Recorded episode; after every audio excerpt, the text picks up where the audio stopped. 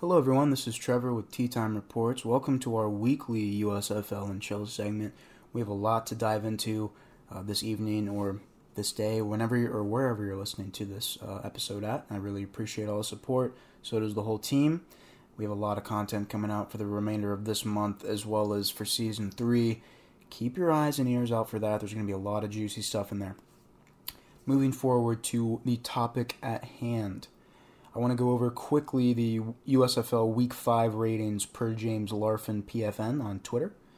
The Michigan versus Pittsburgh game on USA only got in 256,000 viewers. Birmingham versus Houston on Fox, 914,000 viewers. Philadelphia versus New Jersey on NBC got 757,000 viewers. NOLA versus Memphis got on Fox got 563,000 viewers. Um, good numbers really good numbers. Definitely something you want to see. Um, consistent on Fox and NBC for sure. USA needs to go. Something else I saw as well, um, per Jared uh, Schuster, uh, USFL, Jay Schuster, USFL at Twitter. That's his Twitter, sorry. Um, but midseason USFL viewership average by team this was interesting. So this is the viewership per team, which is how they're uh, how they're doing this. I think. Um, okay, so the number of network games is in parentheses here. So if you guys see this tweet out there, I'm gonna briefly go through it. So Memphis has five network games with 1.1 million average viewers. Michigan has three network games, 813k. New Jersey has five, 747k. Birmingham had has had three so far, 683k. Houston has had four, 664K. Philadelphia has had four, 617K. Pittsburgh has had two, 554K. New Orleans has had two with 462K. So those are the average viewers per team on network games. Okay, that's interesting. Also, if you guys, you know, like to support players and small businesses and stuff like that, definitely check out um, the new Mark Thompson T-shirt at Breaking T on Twitter. Really cool. Um, really cool t-shirts. But going into roster changes, activations, new signings, uh, the New Orleans Breakers have signed wide receiver Jovon Durante from the IFL Massachusetts Pirates. Jovon was mainly used as a kick returner in 2022, taking back 24 kicks for 446 yards and one touchdown in the Indoor Football League. A new weapon for the Breakers. That was per Gridiron USFL um, on Twitter. Great guy uh, in the Discord, really active. Current status of 2022 USFL first round draft picks Tuesday, May 16th. So these are the guys that were taken in the collegiate USFL draft. Their player rights were drafted, and they have not um, signed with a USFL team yet. Number one, Jarrett Horst, offensive lineman, undrafted free agent. QB Lindsey Scott Jr., undrafted free agent. QB Chase Brice, undrafted free agent. Offensive tackle Mason Brooks, who I think actually got signed to Washington there. Um, wide receiver Tyler Scott, fourth round in Chicago, went to, uh, went in the fourth round to Chicago. And offensive tackle Alfred Edwards is an undrafted free agent. Offensive tackle Kadeem Telfort, undrafted free agent to Green Bay. Really interesting to think about that. Um, that those top guys, some of them, you know, one of them was drafted drafted in the uh, NFL draft, but the rest were not. So definitely something to keep in mind when you know maybe there's going to be some new additions to your squad. There might be um, a, a, a young rookie trying to come out and you know play some games, show what he has. But as for injury reserves and free agency signings and just the roster movements that we typically see every week, and normally we get the final finale of those around Thursday evening, and that's why I kind of do these episodes, the USFL and Chill episodes, towards the towards the end of the week, just because we can get all the rosters up to date. Moving forward here to the Philadelphia Stars, free agent signing offensive guard Khalil Keith out of Baylor, new addition, transferred player to inactive roster, defensive end Darius Hodge, running back Darnell Holland, and offensive guard Khalil Keith, who is their new signing. He will probably not see the field week six, We'd like to hope so. Transferred player to injured reserve list is Jordan Sewell. Might be a season ending injury. Took a big shot to the ribs last game.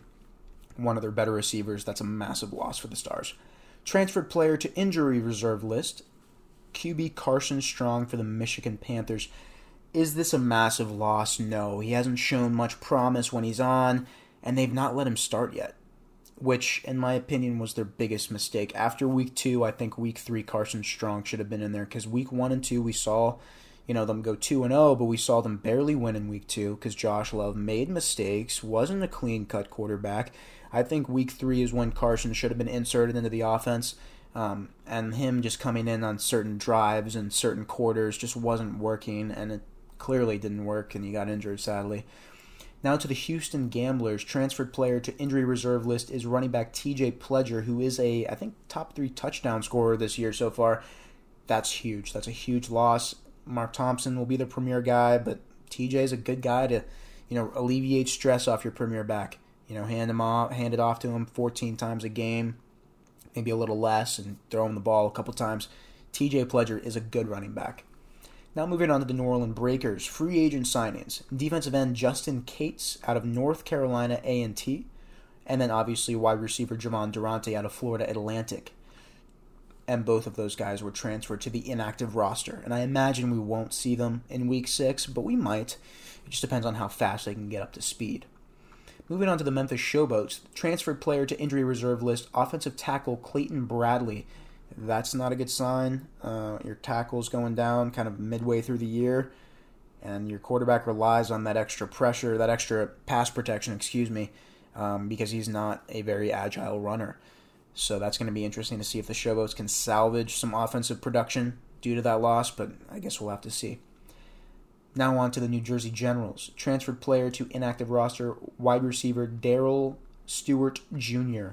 Really shifty guy. Would love to see him get more involved, but they need a dedicated passer in that offense. They really do. We talked about the schedule for week six, a little intermission here. I'm going to go over it again briefly. Saturday, May 20th at 12:30 p.m. Eastern Time, 11:30 a.m. Central Time on USA. The Maulers play the Showboats again at 12:30 or 11:30 Central Time.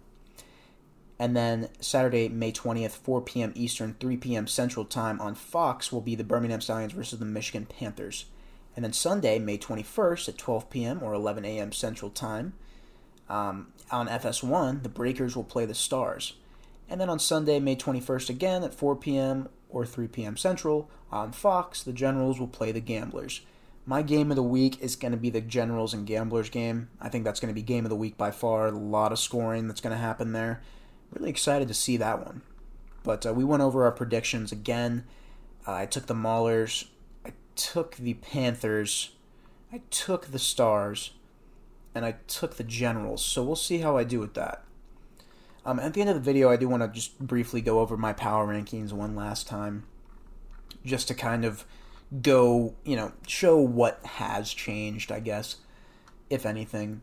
Um, Chris Orr, linebacker for the New Jersey Generals, wearing number two, has 51 total tackles through five weeks of football. Panthers defensive end number 57, Breeland Speaks, has six and a half sacks in five weeks of football. Frank Ginda, um, Amani Dennis, DJ Daniel, and Mark Gilbert are all four tied for leading in interceptions. They all have two apiece. Very impressive. Also, I'd like to shout out just Tom Cruise in general. The new Mission Impossible Dead Reckoning Part 1 trailer came out today, and it was fucking great. I'm so excited. Now, moving on to the rushing yards leaders. Oh, all purpose yards, excuse me. Through week five, the leader of that category is Reggie Corbin with 650 yards all purpose. He's the running back for the uh, Michigan Panthers. Number two, Wes Hills, running back for the New Orleans Breakers with 577 all purpose yards. Number three, Wide receiver for the Houston Gamblers, Anthony Ratliff Williams with 564 all purpose yards. Number 4, Deon Cain, wide receiver for the Birmingham Stallions, 526 all purpose yards.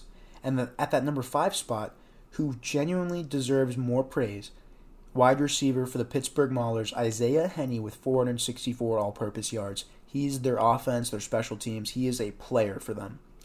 Again, Breeland Speaks is leading in sacks with 6.5, and you have Olive Sagapolu with 4.0 sacks. defensive lineman for the Pittsburgh Maulers. Raheem Bigham, he has four sacks, linebacker for the Houston Gamblers. Henri St. Amour, defensive end for the New Orleans Breakers, with three and a half sacks. Greg Reeves, linebacker for the Memphis Showboats, with three and a half sacks. Tyshawn Render, defensive end for the New Jersey Generals, with three and a half sacks. And Jeff McCulloch, three and a half sacks, and he's a defensive end for the Memphis Showboats. Shout out to all of those guys for balling out through five weeks of football. And another big signing for the Michigan Panthers was um, the Michigan Panthers have signed former Michigan State quarterback Brian Lewerke. Lewerke, who threw for over 820 8,293 yards and 47 touchdowns in his career at MSU, replaces the injured Carson Strong. It'll be interesting to see him take up that QB3 role. More signings as well with the Philadelphia Stars. Free agent signing.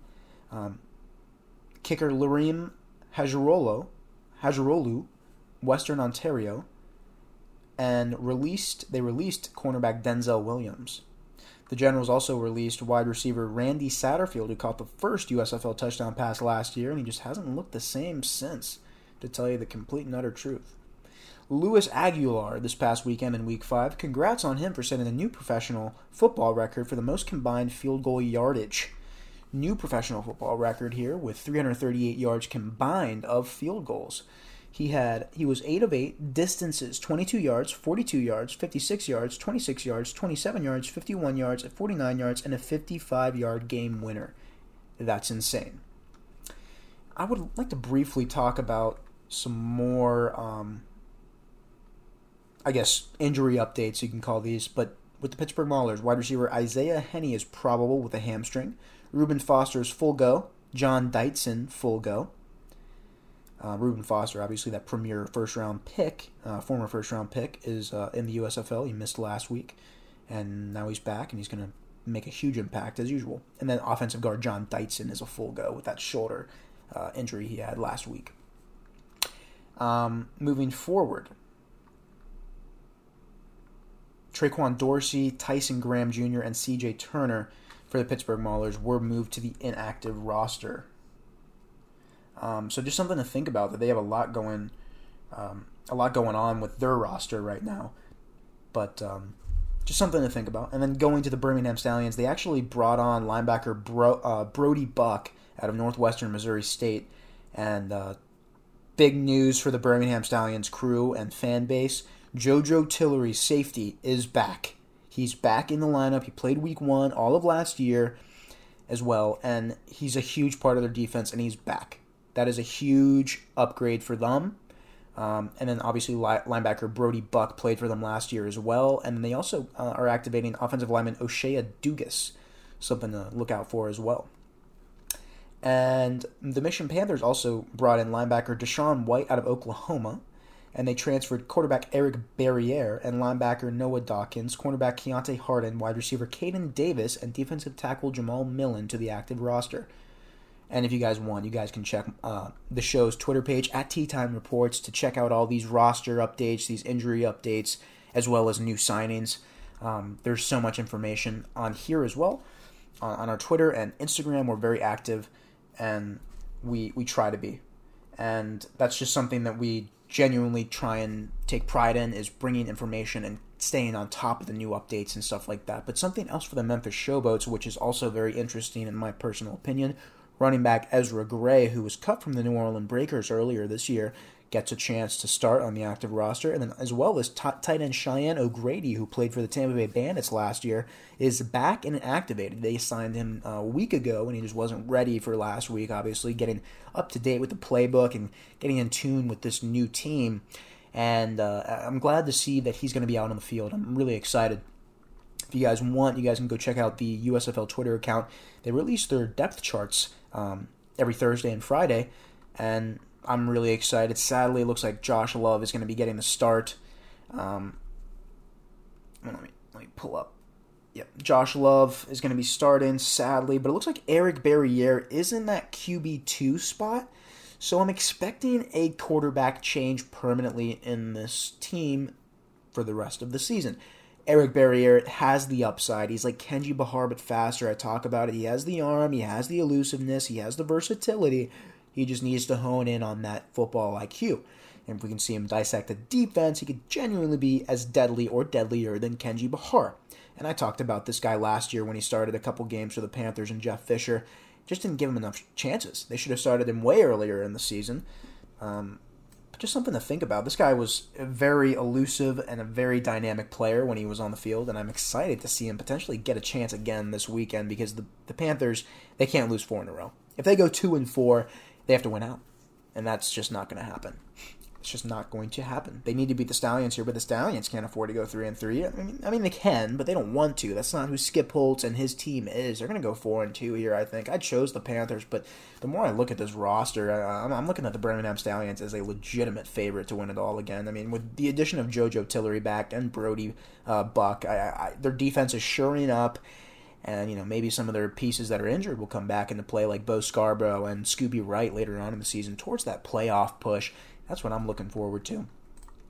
And then moving over to the the Maulers and Showboats depth chart, um, Cole is going to get the start. Brady White's in that QB two position. Troy Williams is obviously getting the start. Terry Poole has looked really good for the Maulers offense. All USFL tackle in season one. Really like Garrett Groshek. Jon Dietzen was terrible for the Stars, but he's actually showed some uh, some some upside on the Maulers. I don't know how to explain that. Uh, he just does. He looks good at that right tackle spot. Just something I'll keep an eye out on for sure. I'm to go down to my power rankings, which again, we do post on Twitter regularly. So if you guys want to stay updated with that, just give us a follow for sure. Um, as for my power rankings in week five, Number one were the Breakers. Number two were the Houston Gamblers. Number three were the Pittsburgh Maulers. Number four were the Birmingham Stallions. Number five were the New Jersey Generals. Number six were the Philadelphia Stars. And number seven, the Memphis Showboats. Eight were the Michigan Panthers. They've lost three in a row. They look fucking terrible. Um, just something to think about for sure is you know how how will those rankings change after week six um, is something that I'm definitely interested in seeing. And another thing that I'm also interested in seeing for sure is um, the fact that um, some of these games, it looks like all the underdogs um, of last uh, last weekend they won. So, just something to think about. Will will the home and away take an effect here? There was a um, a little standing picture that USFL tweeted out, and it was of the home and away, and like the divisional losses and such. I will go over the over and unders for the upcoming games because I, I have been placing bets.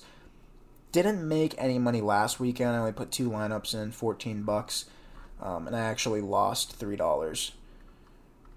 But as far as league standings, Memphis, uh, excuse me, Memphis Showboats are in last. They're two and three overall. They're 0 and 1 at home. They're two and two away, and they're one and two in the division. They're on a two-game win streak though. The Philadelphia Stars are second to last, two and three overall, one and three at home, one and zero away, and one and two in the division. They're on a one-game win streak going into Week Six. The Michigan Panthers are at that sixth spot, two and three overall, zero and three at home, two and zero away, one and two in the division, and they're on a three-game losing streak. And then at that fifth spot is the Pittsburgh Maulers, two and three overall, 0 and 2 at home, 2 and 2 and 1 away, 2 and 1 in the division, and they're on a one-game winning streak. At that fourth spot is the New Jersey Generals. They're 2 and 3 overall, they're 0 and 1 at home, they're 2 and 2 away, and they're 2 and 1 in the division. They're on a two-game losing streak. The Birmingham Stallions are in that third spot. They're 3 and 2 overall, they're 2 and 2 at home, they're 1 and 0 away, and they're 1 and 2 in the division on a one game losing streak. In that number 2 position is that Houston Gambler squad which is 3 and 2 overall, 1 and 1 at home, 2 and 1 away, and 2 and 1 in the division. They're on a 3 game win streak. And then in that number 1 spot is the New Orleans Breakers. They're 4 and 1 overall, they're 2 and 1 at home, 2 and 0 away, 2 and 1 in the division, and they're on a one game losing streak. So that's just th- those are interesting standings when you actually take a step back and look at that. But briefly going over um, the USFL Week Six spreads and totals, we'll just take a quick look at this. Give me give me one second.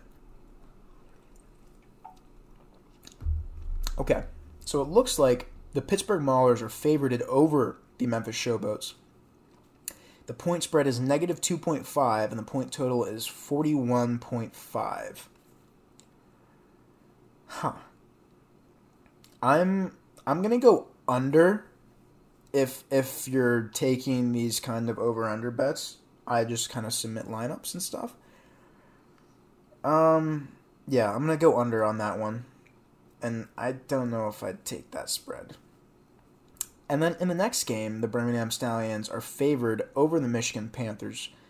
The point spread is 6.0, negative 6.0, and then the point total is 44.5. I'm going to go over on the point total for sure. Yeah. I don't know about the point spreads. I'm, I'm not going to call that kind of stuff, but like the over under, I can kind of guesstimate. The New Orleans Breakers versus the Philadelphia Stars. The, the Breakers are favored, um, negative 8.0.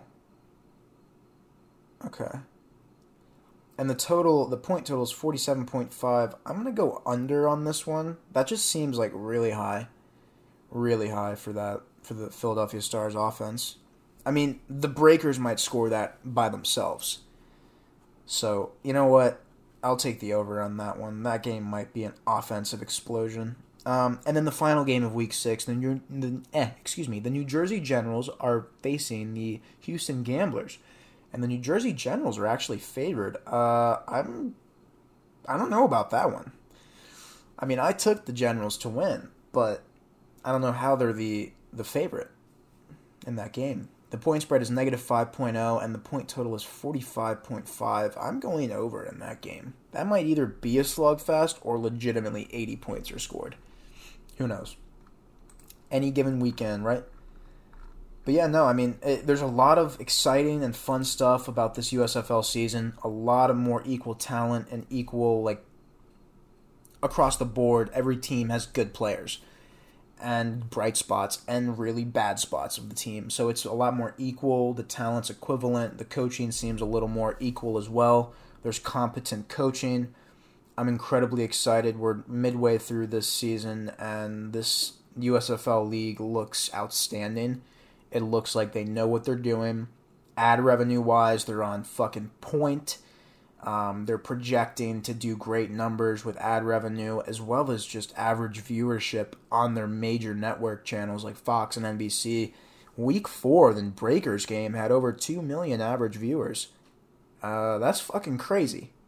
That one game had more people watching that than the XFL Championship. So just something to to reminisce and think on because like you know as as much as we want these leagues to both survive, I don't know if it's possible. Just because the money has to be there. And honestly, when there's one thing kind of soaking in that revenue for marketing and ad revenue, like a lot of companies are going to one league over the other to get their product and brand out there because it's a clean cut product, it's a good league, it's it's got good backing and it's not flimsy. It's not going to fold. And it's working. It really is and I'm very happy to see it not work not just working on the field, looking good, the uniforms, the new branded teams, the hub system, all of that's going to be coming together more and more as this season comes along. I just wanted to see this league make smart fiscal business decisions that would actually further the future and also create more opportunities for not just players but for coaches and staff members and stuff like that. But I just want this league to be the big thing in this time of year and I think it can be with the right nudge and I think they're on pace to do that, and I'm excited to see them do that. And I'm excited for week six. There's been a lot of really good football this season in the USFL, a lot of really fun and interesting players and plays, uh, exciting games, really good stories, and it's just one of those things where if you haven't watched any USFL yet, then what the hell are you doing? But uh, I'll leave it at that. I really appreciate you guys for tuning into this USFL and chill episode hopefully you guys will take into those uh, take those roster activations and inactivations you know how you will. But uh, if you are betting on this league definitely get on twitter start doing your research. You can actually win some fucking money. Like gee shit not a lot of people are betting on this league. And like i was in a couple of uh i entered two lineups in this past weekend and there was like 14 people in each so like the money is there if you pick the right lineup. Again, it's football's hard to bet on in, in, in all reality because you never really know, you know how good a player is going to do. I mean, I'm sure people bet on Wes Hills last weekend. He had like 18 rushes, 34 rushing yards, and probably some catching yards and a touchdown, but he just wasn't doing what he was doing all like every other game. So like you're expecting that mount that monstrous game, and you know had a little bit of a laid back day. You know, so especially in leagues like this where you kind of have to save your stars for the, the playoffs. If you have a shot, if you're three and two right now, if you're the four and one breakers right now, hell, if you're even two and three and you're like the Maulers, the Showboats, those guys are on winning streaks. I, I have hope for the teams that are figuring out how to win now.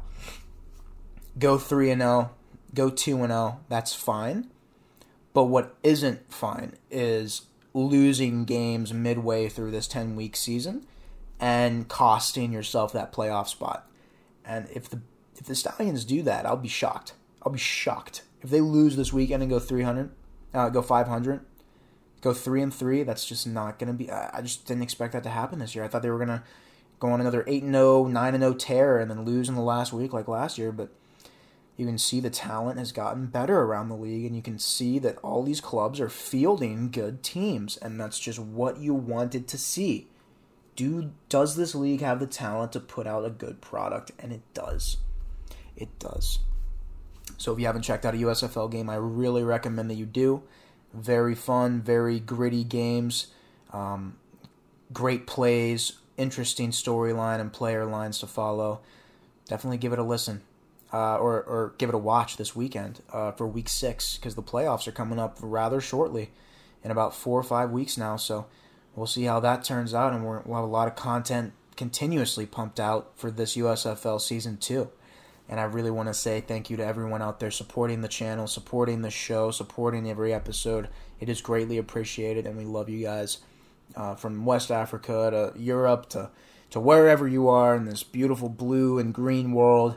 Uh, we greatly appreciate your support and the acknowledgement. You know, it, it's not always in everyone's best interest to, to do a recorded episode at this time. You know what I'm saying? Like, we'll have you know our shift or you know you got to get over there to the fam you got to go chill with the boys you got to get your pump in and then we come back and we record an episode so it's like we dedicate a lot of time to this at least i know i do for sure and i really appreciate all the boys that have put time and effort into this show. Thane richard logan caden brady ty i love you guys.